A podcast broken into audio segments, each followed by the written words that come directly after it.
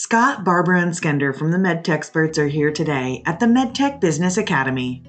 On this episode, we'll be discussing what's happening, topics such as labor budgets in the hospital and their effect on MedTech. Staff and facilities are newer, younger, and travelers. What you need to do to support these clinicians is drastically different than just a few years ago, and meeting the clinicians where they are or being an advisor will make an impact. Now, on to today's episode.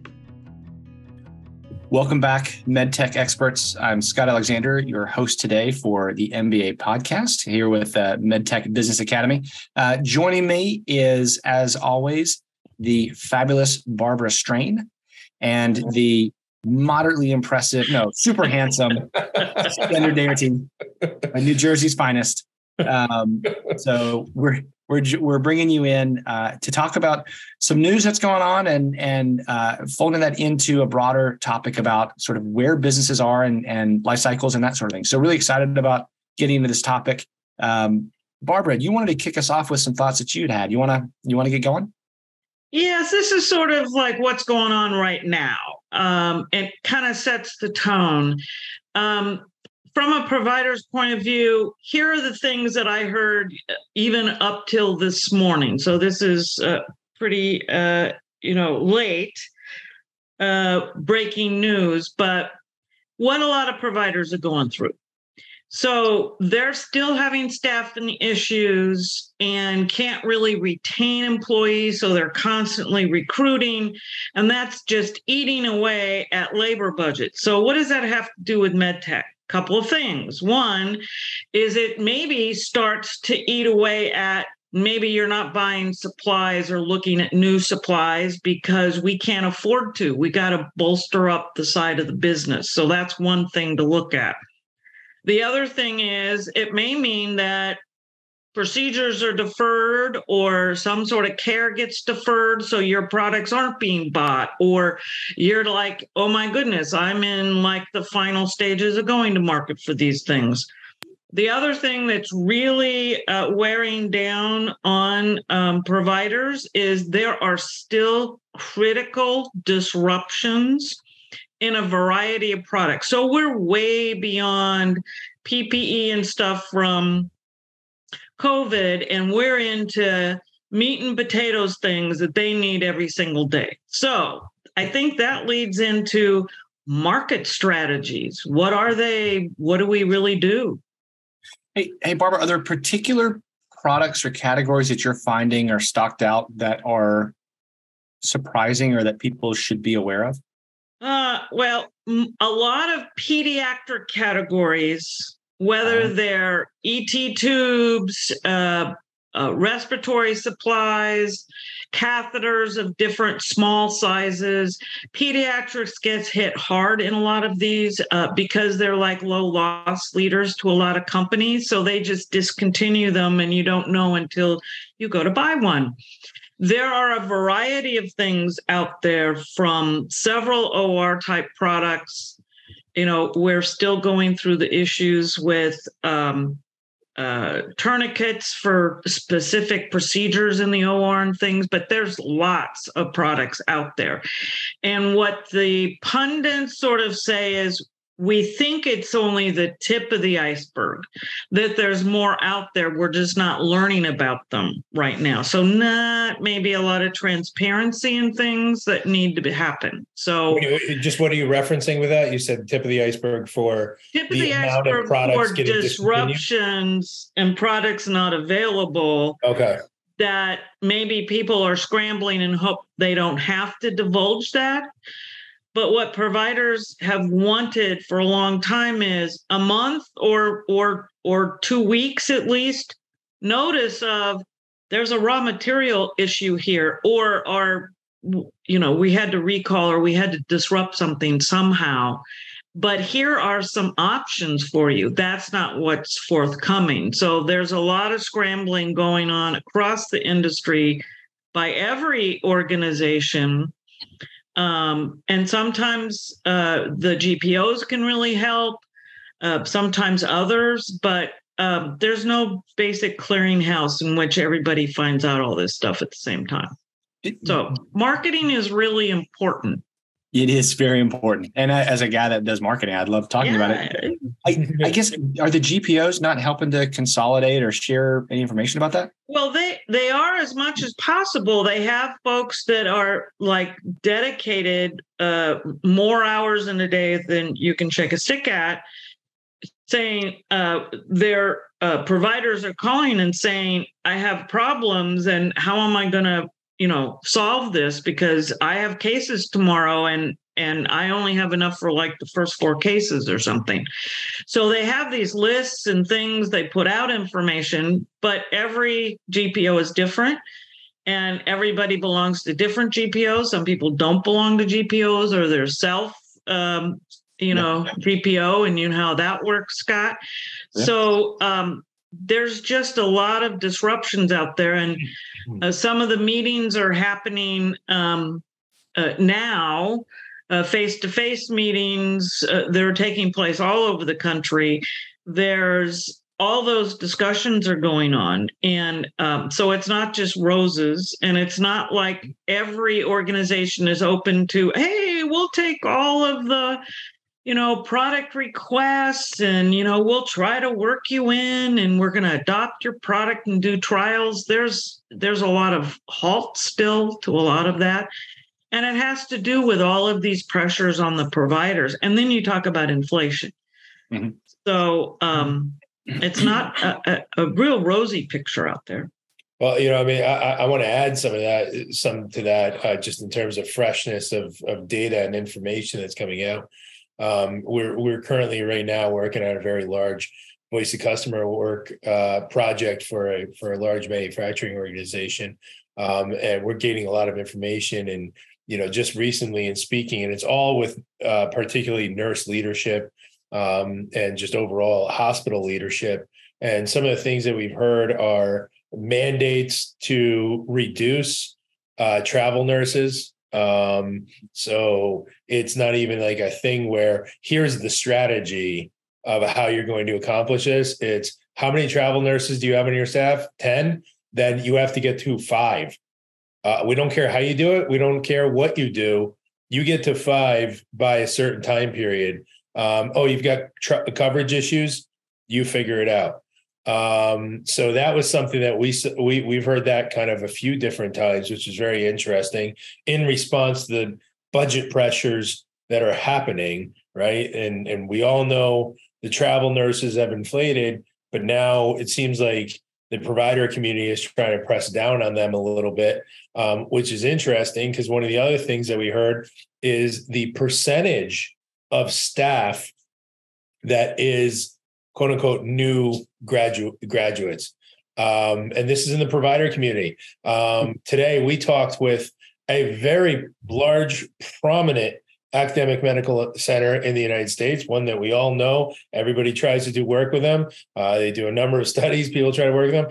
And currently, they're claiming that over 60% of their staff is less than one year into the profession. Think Holy about cow. that, right? Think about that from that perspective. Now that that she was representing that as being her and a cohort departments. Okay, so maybe it's not totally house wide, um, but you know we've heard over fifty percent, we've heard over forty percent, depending on some of those areas. Either which way, this speaks to exactly how are you positioning yourself? What are you doing? Understanding that your customer mm-hmm. supply challenges, um, also having labor challenges, having all those dynamics play into it. Your customer and what they look like are having significant. They they just look different. Right. Yeah. And, and what's what I heard yesterday as well is people are saying, and not only are they new nurses, the ability to have uh, uh, common sense and be able to work through issues. So if they were trained on a piece of equipment and something happens and you've got to change an accessory or something, they go, I, I only know how to use this. So where are you getting me that product? They don't know how to function and well, things. And this that, was said by nurses. So yeah, and with that, one of the things that we heard was because the new nurses today, we're talking March 2023, are still coming through training via the COVID time period. Okay. And as a result of that, almost all of their training was virtual.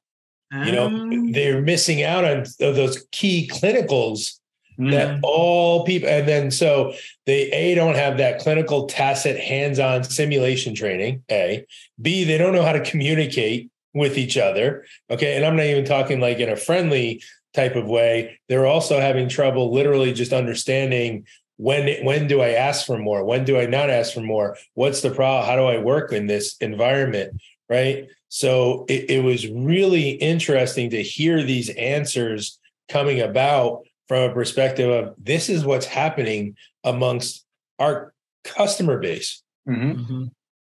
Now, I know that Scott wanted to bring all of this up so he could in have insightfulness to all of this for our med tech folks out there. So, Scott. Well, thank you. Yeah, I um, I'm glad to to share some thoughts, but I think it's really this is really interesting. Like when you when you look at what's going on in terms of who your customer is, they are fundamentally changing. And the thing that popped in my head as I was listening to y'all um, is just just the the the ripple effects that we're seeing right from what happened back what, three years ago? And like it's it is promulgated to use a big word promulgated all these massive changes that we really haven't gotten to the end of. Mm-hmm. what do you do if you have a nurse who has never didn't have to have hands-on training and now she's out there on the floor? Um, and, and what does that mean for your product for your company? And then uh, supply issues here's here's what we were talking about and how it ties in. So as you think about um, marketing and how you're and ultimately we've been doing a lot of work and, and, have a have a lot more work coming down to us about um, positioning and sort of go to market strategy and that sort of thing. And i think we're at a point where there's a lot of companies that are taking a pause. There may be in the market right? You're selling you know i don't want to say stop selling because you're certainly not but but they're actually taking a deep breath to look deeper at who they are, what they're about, who their customer is, what the pain points are, what the value propositions are, that sort of thing. And, and are realizing what they were selling is not what their customers were buying. And um, that is a, uh, a, a wild thing. Talking to a, a company that I have known for some period of time that has been phenomenally successful.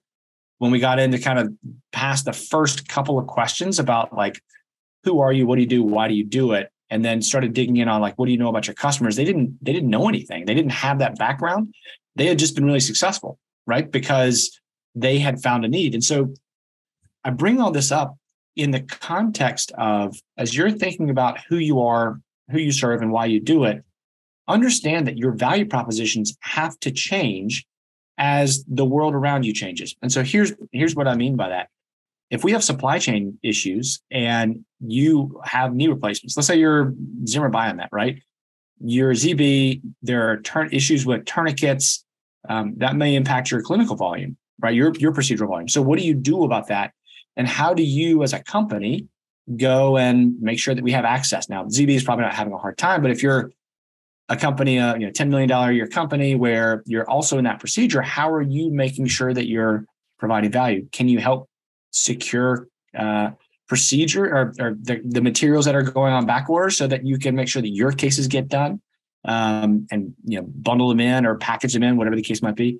Can you think about some messaging around ease of use and training um, right with platforms like loom? You can shoot and in fact this was a, a, a big project that i did back at uh, a very large medical device company that i used to work for.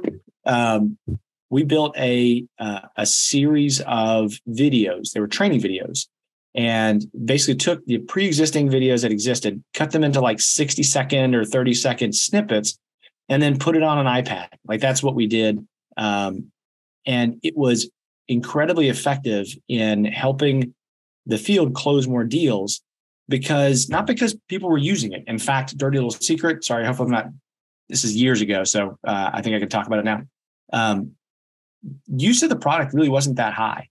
Like we rolled this thing out, and the whole idea was like, hey, when you're doing a conversion um, right? You're going from company X to company Y. We have a way to train everybody up and make sure that when you get into that situation where you've got a new nurse who needs to know how to use the product, she's not going to struggle as you know the patient's laying on the table. So that was the whole value proposition. The truth of the matter is nobody used it. Very little use, I should say, very little use of, of the product, even though we did a lot of work around engineering it. But we saw a substantial increase in deals closed where this was in the selling process because it gave people peace of mind. Mm-hmm. And so what does this mean for for the audience? I mean, you can shoot some videos on a Zoom call, cut it up, um, and make it available to people. And that's now a value proposition that you can provide that your competitors may not be. Right? Hey, we we have a way to train people and make sure that if they have a question, they can go to www.noquestions.com and they're going to be able to understand exactly what to do. Those are the kinds of things where you can create a value proposition that you may not have ever thought about, right? You may be making, I don't know, diagnostic equipment, or you may be making, you know, sterile water in a in a in a tube. But if you're able to create these sorts of things, because that's what the pain point is, you will see adoption um, so anyway, that was you know Scott. I, I want to build on that for a second because it, become clear in some of the work we've been doing lately. Mm-hmm. Um, mm-hmm. With that, with that regard, uh, in in one of the areas that we're working with in particular, there's a clear cut market leader, probably double the market share from the next five competitors all told.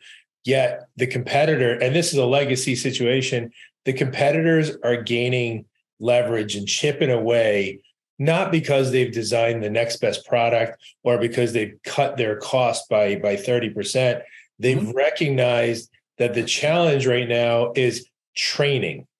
How do I train, especially these new nurses, these new physicians? How do I get them trained? So these companies have placed greater emphasis mm-hmm. on showcasing, hey, yes, we've got great products. They've got great products. We get it you know our products work similarly. Here's some data to support that. But here's the thing is all of your people need more training and we've emphasized and they have they've placed a lot of emphasis a lot of investment into the development of their core training. Now as you said maybe you invest in it and 30% of it gets used.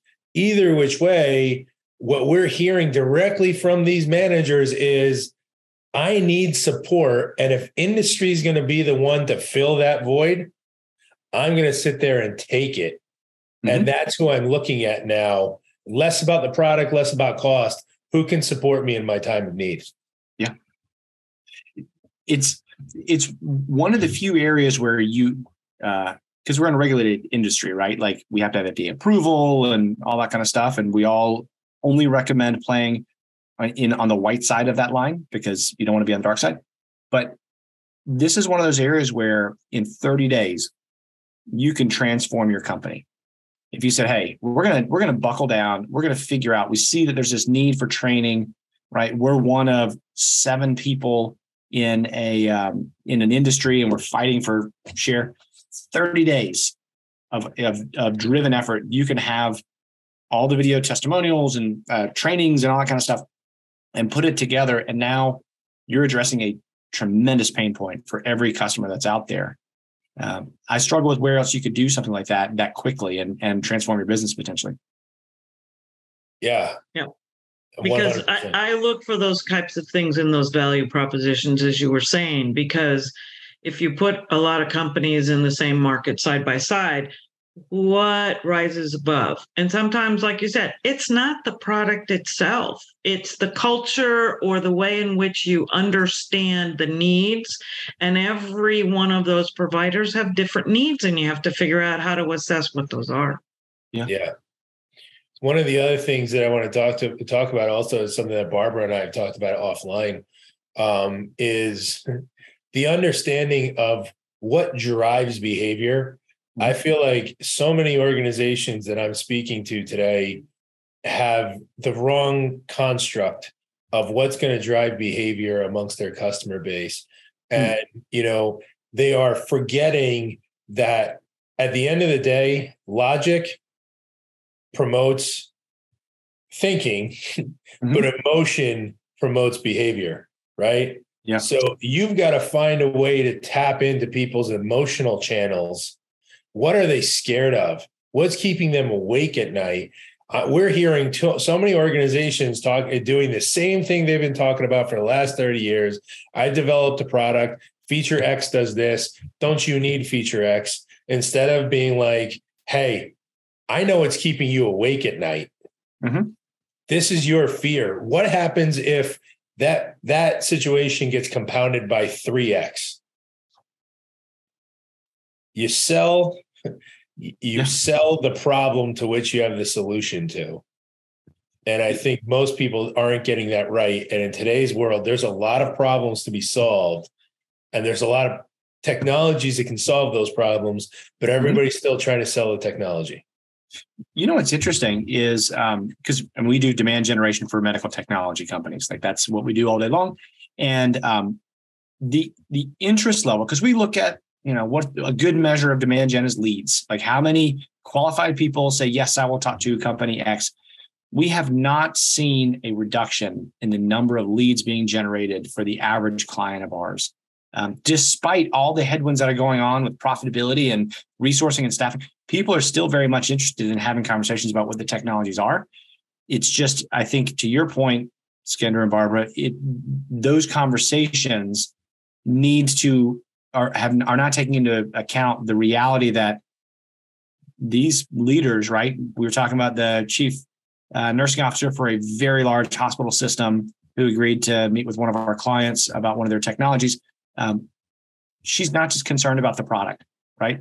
She's going to be concerned about how the heck am I staffing for? I mean, they have 30 some odd hospitals. Um, so great potential uh, client uh, for this company. How she she's worried about staffing. She's worried about profitability and the ability to to provide this care. And so this client needs to make sure that they're talking not just about like, hey, it's widgets and look, we got a you know X number of this thing versus you know somebody else. They they need to look at what are your pain points and how are we translating our language into what you're doing. And if you want to call that marketing, you want to call that sales, you want to call that just good common sense, like that's the order of the day is that translation piece. Yeah. And- One, and- one, go ahead, Barbara. I was just going to say um, that what companies can do Mhm. is use the word assessment. Assessments are free, or they should be, but they should go walk a mile in their shoes. Mhm. Go to Gemba, as we call it, and lean and stuff, and say, I'll come in and look at what your pain points are. And I might have a solution for you by the time I leave that you haven't thought about because everybody's so close to the work they're doing. So I have a story about that. Um, uh, Of course Mercy, you do. Of course I do. I have a story about everything. I also know uh, everything. Like, there's not a city in the country where I can't be like, "Hey, I know something about that," because Mhm. I Yes. used to travel a lot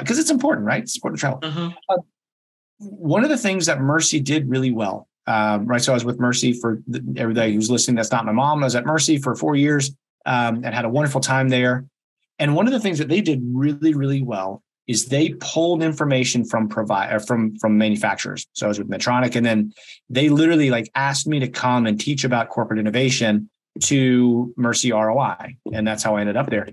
But they did it with GE, they did it with a number of other companies where they'd say, "Hey, I have this problem. How would you approach this?"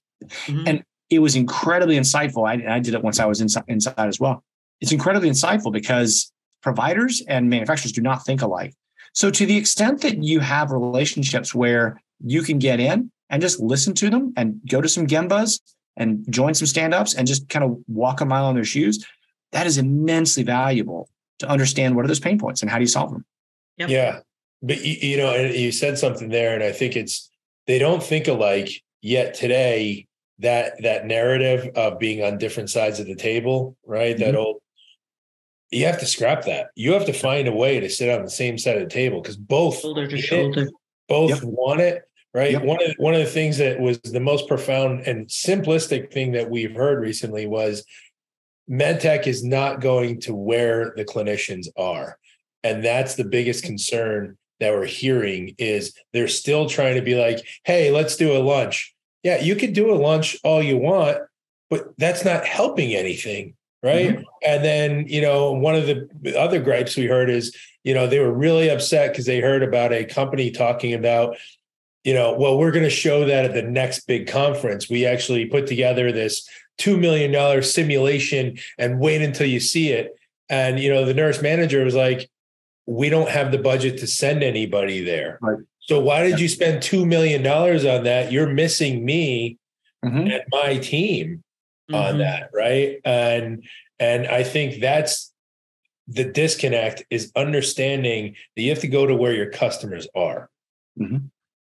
And this may fly against the face of maybe Scott, what you're really trying to do, but you could be an advisor, like uh-huh. you said, and it may or may not lead to a sale as a result of that, but people are going to remember who was there that helped them to work through situations and be a, a thought partner for them or something and be someone that they could call on that would have some ideas. Yes, I I agree with you completely. And I was telling somebody earlier today, um, as large as this industry is, it is still very much relationship driven.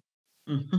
And um, I was talking to, gosh, who was it? I was talking to somebody, and you know, uh, about a GPO and a Vizient and something like that, and they were talking about, oh, you know, John Smith over there, he's now over here. Like it is a, a personality relationship driven industry that we're in huge dollars very small number of people and people remember right? Mm-hmm. they remember that hey when times were tough little you know johnny came through and took care of us. And maybe that doesn't generate revenue today but it does re- generate revenue tomorrow. And it's a good investment of your time particularly if you're wise about where do you go how do you do it and how do you make sure that you're you're setting up folks for success. Perfect example where to your point, Skander, where device reps or device companies and providers are on the same page is in ensuring today uh, that procedure volumes happen, that procedures happen. Yes. Because if you're doing knee replacements, right, or you got knee implants and knee procedures stop because tourniquets are on back order, we got a problem. And so those are the kinds of things where everybody's on the same side of the table. We got to get patient care. We got to take care of people and that's how you partner up and you become a hero right mm-hmm. yeah i i fully agree and believe me we've heard from some of those big big five uh, uh, companies and that's mm-hmm. the number one thing they'll tell you you know if you looked at our earnings whether they were good earnings or they were bad earnings they're like our earnings were overshadowed by the fact that our customers can't get enough people to do mm-hmm. the volume of procedures yep that could be there, right? So if they had good earnings, they're like, imagine what would have been like if yeah. we would have been in a normalized procedure volume, right? Yeah. And if they had bad earnings, they're blaming it all on the fact that there's nobody there to do the procedures. And it's not doctors, right? It's techs, it's mm-hmm. nurses, right? That's who they can't get right now. And that's the challenge. Yeah. Well, it goes all the way to sterile processing techs, all yes. of that, right? Yeah. Yeah. You know, it's interesting because you you think about what, um, and this is longer term and maybe a little bit less popular to say, but um, if you look at why J and J owns the suture market, I mean, straight up owns the suture market, it's because of the partnerships they have with academic medical centers and getting people from like day one doctoring with you know J and J suture, and so as a result, like how on earth it's hard to displace. I was at I was at Medtronic. We were trying to figure out like how do you displace um, J&J Suture. And it's hard to do because that's what everybody knows to be being a doctor, right? Is, is that kind of suture. Same thing with gloves, right? Where like there's a feel to it. So why do I bring that up? Well, do you have a product or a capability that you can start to train folks on? Right. We talked about some training programs. Can you push that out through digital means so that people get used to it and uh, adopt it and, and start to establish that in your space? I think it's possible today in a way that it was not possible you know even five years ago and that's where a lot of the niche companies are really making some inroads mm-hmm. is because they do have that wherewithal about technology to train and do mm-hmm. various things Um, they probably have eight year olds working for them yeah. uh, that helps. But I, I, think back at the song, uh, Know When to Hold Them, Know When to Fold Them. It, it, mm-hmm. Don't invest tons of money into something that's not going to yield whatever. Right. Spend money on the things that are going to make a difference. Yeah, and those things, per Scott's point, are yeah. the little things today right? Yep. Mm-hmm. yep. There's still so many companies that are just thinking about, oh, if I come up with the next gen of XYZ, I'll mm-hmm. own the market. And what Scott was saying earlier is, no, you can still own the market with the current gen of XYZ, just tweak the supporting things that you have, the supporting reasons that you have with it. Mm-hmm. You know, uh, and we were talking about this before we started uh, rolling. Was um, and we don't have time to get into it in great detail today, but um, companies have life cycles, right? And and you should think about where are you? What are the things you need to do from a from a life cycle standpoint, right? And one one of the things that I think we see a lot of is people don't spend enough time on market research, and they also don't spend enough time thinking outside of the product. And I understand why, right? Like I worked for a venture capital fund and business school. I know, you know, I've seen the dollars and cents of what it is to get a company to market. It's expensive, but your widget is not going to sell if you don't know what people want to buy, and you don't have a, the surrounding ecosystem to make it easy to adopt that technology. And to the point you just made, Skender, if you do have that, you are miles ahead of your competition because the funding constraints that you have, and we haven't made a, a Silicon Valley Bank reference yet, but um, go ahead.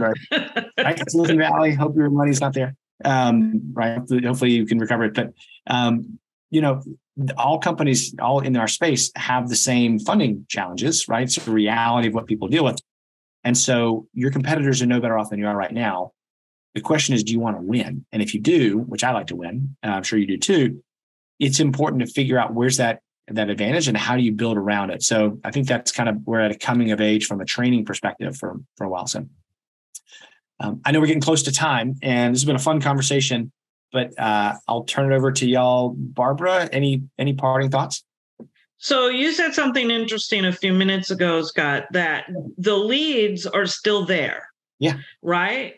But I think what the leads are really for two things. One is, is there a next product, service, something that's out there that we offer that can make things valuable to us and to our leadership and try to turn some things around. Second part of that is be sure you're going to those appointments with those leads with the right information. Do homework, have the right information that they're really looking for. Yeah, absolutely. Skender, what are you what are your thoughts? Uh, I think the key is think small right? Stop thinking so big about what you need to own the market. Think mm-hmm. small. What are the small little steps that you can do that can allow you to chip away? You know, think about the idea of the Pee Wee Reese, hit them where they ain't. Look at the big 800 pound gorilla in your market and think about what is it that they're not doing. And chances are it's something small. Mm-hmm. And that little small could just be just enough to resonate with a customer and give you that chance to get your opening. Yeah. And and my final thought is do something, right? So you heard it from two of the industry's great thought leaders. Um, do something with it. Go try it out. You know, whenever you listen to it, if you listen to it on a Monday morning, Tuesday morning or Tuesday, uh, have a plan, right? Go and go and try some things out because it's only by trying these things and iterating and finding that some things don't work and some things do that you get great at this and that's how you drive your business forward. So um, on behalf of my uh, esteemed colleagues here on the call and the medtech business academy we hope that you have earned your mba today and uh, have a great time. Thanks for listening. Thank, thank you. you. Of the day is you have to change as the world around you changes. Deferral of care and labor costs can play a huge factor when it comes to making the sale by getting ahead of the supply chain issues and capitalizing on those, you can win some market share. Providing training solutions as part of your product package can be an opportunity. Your customer has changed. We have not gotten to the end of those changes. If you're not selling what your customer's buying, now is the time to take a deep look at what and how you are meeting those needs. Thank you for joining us today, and we look forward to having you on future episodes.